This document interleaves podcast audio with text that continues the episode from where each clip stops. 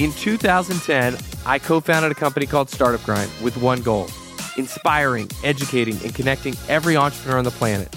Today, Startup Grind is now in 125 countries and has millions of members. Along the way, I found the most powerful marketing tool of all time customer to customer marketing. C2C marketing empowers your greatest ambassadors, your customers, to evangelize your brand and grow your community. This is a podcast we wish we'd had when we started building our community a decade ago. Each episode, we talk to the brightest minds in companies on the planet to learn how they build their community and empower their customers. I'm your host, Derek Anderson, and this is the C2C podcast. Hi, everyone. This is John Fry, the producer for the C2C podcast. I will be stepping in for Derek on today's episode. I'm really excited to have our next guest, Chris Anderson, who is the Director of Community Learning and Love at Guru. We cover a lot of ground on this episode. We will talk about how they turned their conference into an event series that lasted all summer, how he chose which business metric to prove community success with, and how they're taking their C2C events virtual until they can bring them back to local cities post COVID. Take a listen. Chris, could you describe what Guru is and what exactly you do in your role? So, Guru is a knowledge management solution for all of your company's internal knowledge. We really focus on making all that information that your teams need to do their jobs accessible right in their workflow. So, whether you work in a support ticketing tool like Zendesk, or you're in Salesforce, or Slack, or LinkedIn, or the slew of other apps that you might be working in, you can find all the answers that you need to actually do your job right in Guru without breaking your workflow. So, at Guru, I'm the director of community learning and love. Uh, so we're a small but mighty team that focuses on building our customer community, but also we run programs around customer education, customer advocacy, and customer marketing as well. Love that. Yeah, you don't have a lot of people with uh, love in their title, but I think it's very apt for people that are in community. I was fortunate to be able to to uh, name the team because we we created it uh, a little over a year ago and got some help from folks on our brand team to figure out the name that that felt appropriate. Oh, perfect. Yeah, that's that's fantastic when you can build from the ground up and kind of going off of that, you know, different communities have different bases that, that make up the people. It could be customers, it could be potential people that could use the product, it could be just people, you know, ancillary um, in the industry. What's the kind of breakdown of the people who make up your community? Is it a mix of customers, prospects, something else? Yeah, yeah. We went through that exercise early on to really, um, you know, work through the strategy and the purpose of the community and really understand who's it for, who can get the most value, and make sure we didn't spread ourselves too thin. And that was a mix of, uh, you know, learning from internal stakeholders, taking a deep dive into our company goals, but also just interviewing our customers and and some internal folks as well. And I, where that all shook out was that our customers, uh, there was the most need and most alignment to both where they kind of would get value from community and also where as a business we could really align uh, really tightly to some of our top level goals. So our customers are our number one group in our community and by far the primary focus. To a much lesser extent we do there there are cases where we bring in kind of late stage prospective customers who are really interested in in connecting with existing customers. So we we allow for that but it's not at our current point it's not something that really drives our strategy. I think think down the road we we definitely have um, ambitions to uh, build out more of uh, you know our partner ecosystem, our developer community, and and lots of other ground. But uh, where we're at right now, it's really 100% focused on our customers. Right. So yeah, it made sense. Like you were able to you know achieve uh, the goals that you needed to tie back to for the business and of course if you do your customers you already have like a seed of people to start start community with so yeah it sounds like you've said, hey, we want to stay focused on this particular group, and eventually we'll expand it out, but kind of service one group better than everyone less so, I guess. Yeah, you can't boil the ocean. So, you know, we wanted to really make sure that uh, we were being deliberate about you know who who the community is meant to serve and making sure that as we were designing programs that it was really aligned well to what we believed from from kind of everything that we've learned and observed and talking with customers where they would find value. And again making sure that tied directly to to value that we could create for the business as well. So it made sense to continue investing in it. Love that. And now you've had, you know, in-person C2C events, obviously not during COVID, but that's been part of your strategy as well. I'm curious what you've done to adapt those in-person C2C events as you know now we're we're all virtual. What have you uh, done and what have you learned through adapting is you know a good way and maybe some potentially bad ways uh, to take those online? I've been constantly learning and I'm still learning. So I, I, wouldn't say we have it all figured out, but it, it was interesting timing wise. Um, we held our first conference in 2019, and that was something I did actually prior to spinning up this this team that I lead currently. So in March, we were just a couple months away from our second annual conference uh, in May. And we had also just, we'd done a lot of testing in 2019 around a user group program. And we had recruited user group leaders. We had two really good hubs already in San Francisco and New York, which are our most densest population of customers. But we had uh, user group leaders who had signed up and were ready to roll in about six other cities. All of that was right around the time that, that COVID hit in March. So we had to kind of pivot on both fronts pretty quickly um, for the, and those are the two, the two main programs that kind of make up our in-person uh, aspect aspect of our community. So for the conference, that was like priority number one because it was a big production and there was a lot of uh, dependencies and we had to move quickly on that. So we made the decision pretty quickly to shift entirely to to virtual after we had ran a bunch of other scenarios of hybrid and all kinds of other things. Uh, you know, early on we just didn't know how things were going to shake out. And I think the way we our, our t- traditional conference is is about three days. And when we thought about it we were like you know what? It doesn't seem realistic. None of us in our team thought it's like oh if we were asked to attend a two day conference and be glued to our screens for two days would we do that? Have any of us done that? Have any of us experienced anything like that that was actually valuable that we and all of us were just like no it's just a much different environment being in person at a conference versus being at home on on your computer. So we decided to basically pick the most what we felt were the most relevant and timely topics that were going to be delivered at the conference and distill it into a we did a i think it was about a two and a half hour program and we called it remoticon. So we said you know this isn't our standard empower conference so let's not call it that. And we called it remoticon picked our most um, again kind of highest what we believe to be our highest value uh, topics and really kind of centered our promotion around driving attendance for that and then we worked in some other elements to make it fun and interactive. We did like a daybreaker party earlier in the morning before that, where people could like see a live DJ and and do some yoga, um, just to make it make it more fun. And then we did most of it live, a little bit pre-recorded, but 95% of it was live, and it went off really well. I think people really appreciated the kind of thoughtfulness that went into both the content selection and just the design of the program. So that's how we shifted for that. And then we had at that time, you know, another two two and a half days worth of content and speakers lined up. And we're like, gosh, we don't want to make this, you know, we don't want to just kind of roll that over a whole year. So we basically came up with a strategy where we divided uh, those contents and, and, hosted them on roughly a weekly basis um, throughout the summer. We just wrapped up a couple weeks ago, and we called that Remote-a-thon. So it was Remote-a-con and then Remote-a-thon, kind of playing off the wow. you know remote theme. Yeah. So we just held those as as uh, one-off virtual events uh, per session. You know, each of those had a different topic, different speaker, obviously, and just uh, really uh, catered the design of each of those to be you know work well for for a virtual event um, and promoted to the folks that were most interested in that topic. So you know, overall, I think that went really well, and now we have lots of great content um, that we're uh, continuing to distribute out to our community afterwards so that was kind of how we how we shifted on the conference front. And we're still kind of figuring out plans for uh, 2021 knowing that there's there's a lot of uncertainty still. And what we did for our user group program is that we decided we did some uh, like early tests of like oh maybe we can still do the city focused model and do we call it guru the gathering. Maybe we can do guru the gathering new york and just get all of our new york customers together and then do the other cities and still kind of maintain that that local feel. Right. And what we struggled with was getting enough attendance out to those to really f- feel like it was worthwhile. And when we st- step back after doing, I think we just did one of those tests.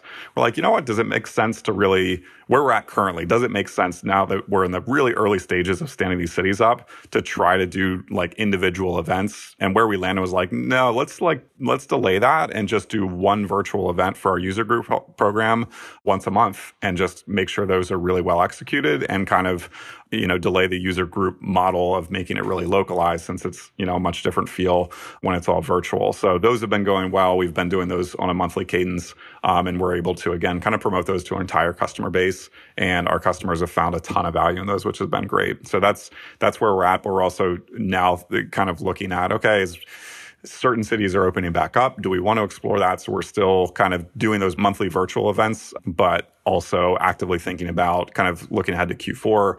Are we going to adapt that at all? So yeah, that's where we're at right now.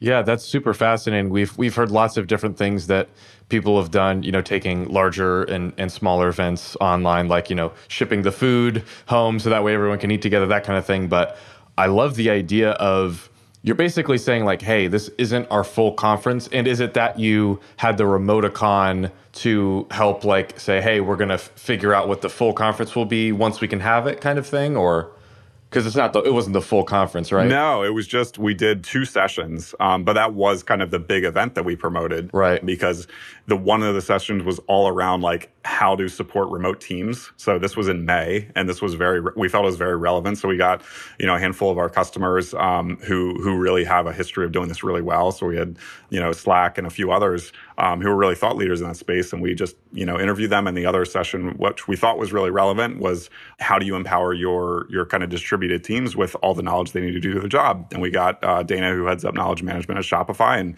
she gave an amazing talk on that. So yeah, we we were really selective. Uh, so it wasn't really a conference, but we took kind of what would have been, you know, one of, a couple of the bigger keynote talks and and put them into a virtual event um, to kick off the the remote-a-thon sessions as well. Fantastic. And on the uh, the user groups, we, we, which we like to call C2C over here. For those, are you thinking? I'm sure you're you know figuring it out as you go with all of this happening.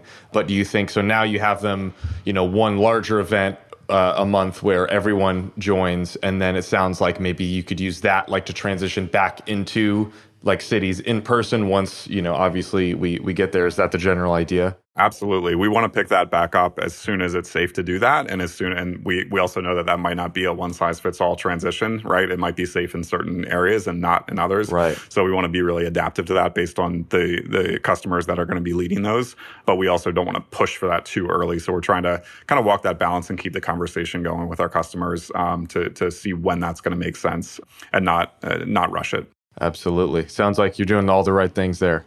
So we had mentioned earlier about you know making sure that you were tying back uh, the community efforts to you know the top line goals of the business, and you know that's something that a lot of community people struggle with. Uh, could you break down you know as, as much as you can share how you went about you know finding what those what those goals are and you know tracking and, and measuring them to make sure that you were uh, hitting it, improving the value of community? So I think we had some early hypotheses around like what where we could have the most impact. Just and we as a company, we're pretty good about having really explicit OKRs, outcomes, and, and, key results, which we revisit on a quarterly cadence. So going into that exercise, you know, I, I really believed I think we can have the most um, impact on customer retention and potentially customer expansion, and I can talk more about that. But we didn't want to just assume that. So again, we went and interviewed a lot of our our customers that were highly engaged, who we believed would be um, really excited about being part of the community community and asked them you know what are and presented a bunch of different things from product feedback to connecting with other folks thought leadership you know kind of ran the gamut of what what would you really find the most value in? And and sure enough um, what bubbled to the top was customers really wanted to learn from one another how they're leveraging guru. How are you using it? How are you rolling it out? Not so much the the functional how does this feature work but you know how are you distributing this information to your teams at the right time how are you using this feature you know to get all that internal information out in the in exactly the right time how do you you know, decrease repeat questions in Slack. Some of these more strategic questions, there was just that really strong appetite for learning those insights from other customers. So then I took that and said, okay, well, we know that higher product engagement, higher feature utilization, um, those all bode towards increased expansion, reduced churn, reduced contraction. We have the data to back that up. So it seems like that's a really, really good fit. And then in our business model, what happens a lot of times is a company will purchase Guru for a discrete need. They'll say, hey, we really need to solve this problem in our support team or in our sales team or in our CX team or what have you. And then inevitably what happens is they realize that, oh my gosh, knowledge management is a company wide problem that we need to address. And this could have so much value if it was in our engineering team and our product org and our HR team. And then inevitably we end up going company wide. So I think that was the, the kind of secondary uh, goal is that if, if through the community we can expose our customers to all these different ways that they're leveraging Guru, that can help really accelerate that expansion track. So those are the two kind of company outcomes, which even though I mentioned we reevaluate OKRs on a quarter to quarter basis, those are pretty evergreen. It just takes different different kind of uh, tweaks to them. Um, so that's really where we have anchored our focus for how we're adding value through the community. Fantastic. And you know, I believe that you're uh, expanding the impact of community into product as well. And I'd love to hear not just you know how you're doing that specifically with products, but how you look at and prioritize because obviously there's there's many areas that the community could impact. And you know you just gave a great example of like hey we had existing metrics that supported us going after this specific case. So how do you look at and prioritize like okay this these are the next areas within the business that we want to impact with community? Yeah and i'm glad you brought up product because that's one that's kind of uh, bubbled to the top uh, recently and, it's happened really organically because i mentioned we did those customer interviews. One of the things that customers were also really interested in and, and we had also seen this even historically uh, we used to run um, and we actually still run them but even prior to formalizing a community team and function we had these uh, what we call customer summits where we get a, a small group of our customers together. We used to do it in person. Now we do it online where we would just share, Hey, here's what's coming down the pike on the, the Guru roadmap let me get your feedback on that. It was very, very interactive. And in those sessions, uh, customers would, would really love sharing their ideas and giving feedback and voting and saying, oh, this feature is really exciting because of X, Y, and Z, and here's our use case, et cetera. So that whole kind of appetite for giving product feedback and being really engaged in terms of how we build that roadmap collaboratively, that was something that was also really kind of stood out as a interest area among the community. And um, our product team is really, luckily, really um, welcoming to that feedback, and they're really looking for that. So we've we've got a nice flow set up in our community already, and we this is one of our most active channels where whenever an idea comes in or a piece of feedback comes in, we automatically route that to an app called Product Board, which our product team uses to kind of prioritize feedback and so forth. So I think that's one area that is um, I expect will continue to bolster and iterate on. The other really uh, area that I'm uh, our team is actively working on right now is getting a public facing gallery of what are called guru cards. So in our tool, all of those pieces of knowledge or in other tools, you might think of them as articles. They're organized in different ways throughout Guru and different customers use those in different ways. And there's been a lot of uh, interest in, uh, as I mentioned before, of like, oh, how do other customers do this? How do, how do these guys do a competitive battle card or how do these do a SOP or how, do, how does someone else do this type of piece of knowledge? Um, and also, on the other side, our prospects are really interested as well. When, when a company is kind of evaluating Guru, they're like, oh, well, let me see some examples. So our team is now uh, launching a template gallery, which you can see there's examples of that and lots of other companies that have been successful. And we think that'll be really sticky to both, you know, ultimately we're, we're doing a kind of a V1 test, but we've already worked closely with our product team to say, hey, if we can validate the interest, especially among prospects and it can drive account signups, then we want to, we have some tentative plans for how we can productize that and move some of that kind of gallery exploration experience directly in the application itself. Wow, that's super fascinating. So you're essentially like crowdsourcing, you know, these different different templates and you know, I guess what would be popular as well through the community and then obviously pushing that out to new and existing customers like hey these are the templates and other you know setups that people have that are similar. Yeah exactly and from my perspective it really it kind of meets that that core charter that i mentioned earlier in terms of how can we impact retention and expansion because you know showing all those examples will directly help customers kind of understand, oh my gosh, I could, let me copy that template. Oh, that'll help us if I want to go and talk to this other department head about using Guru. Oh, now I have some cool examples that I can show them. So I think it'll save time and really help it make that, make it that much more sticky uh, for our existing customers. And then again, uh, for our, in terms of driving signups and more of our top of the funnel goals on the sales side, that's, that's also what we're hoping to impact through this as well. Awesome. Well, that was a jam packed 20 minutes or so, but we like to end the podcast on a little lighter note. Um, we would love to know what is a community you love and why do you love it? Couple come to mind. Obviously, CMX. I've been a huge CMX fan uh, since the early days, ever since I kind of got into the community space. Uh, so, really appreciate everything David and the team does there. I think the other one that's been really fascinating for me recently, over the past six months or so, um, is called Revenue Collective, which is a really cool community. It's it's a little bit different, actually. It's a paid membership model. Lives in Slack primarily, but they uh, prior to launching in a Slack community, they had lots of great in person events, and now they're doing lots of uh, virtual events. But it's really designed for anyone who is on a kind of customer facing team. So this is uh, sales leaders, CX leaders. I'm fortunate I'm, I'm, there's not a ton of community leaders in there, but uh, but I, I, really get a lot of value in there. Operations leaders and so forth. And it's a really really active community, which has been uh, really refreshing. And I, I, just think they've done a great job at organ, especially with the moderation. They've recruited community members to be channel moderators, and they've really set them up for success. Um, and I've been fortunate because I've been able to partner up with Sam, who leads that community, and we've actually rolled out guru within the Slack community to kind of oh, wow. capture community knowledge as it's being shared, which is a challenge a lot of communities face is like, oh my gosh, there's all these great conversations, but a new member who joins might not know how to search and that knowledge might get lost. So we're actually, we've kind of partnered up to roll Guru into the Slack community so that all that knowledge uh, can be easily accessible for members at any time. yeah, that's how you know you're a true community person when you realize like, oh wait, let me do this other thing with uh, this this other community that I'm, that I'm just a member of. That's that's a sign of a true community community person right there. Yeah, yeah, it's a fun collaboration. So it's both like you know fun because it you know works for Guru, but it's also uh, a community I get a lot of value out of. Love it. Well, Chris, thank you so much uh, for joining us today. Really, really helpful and insightful. Absolutely. Thanks for having me, John. Thank you so much for listening. If you like the show, please leave a review wherever you listen to this. If you'd like to see more about how to create your own event community, go to bevylabs.com slash pod. That's B-E-V-Y-L-A-B-S dot com slash pod.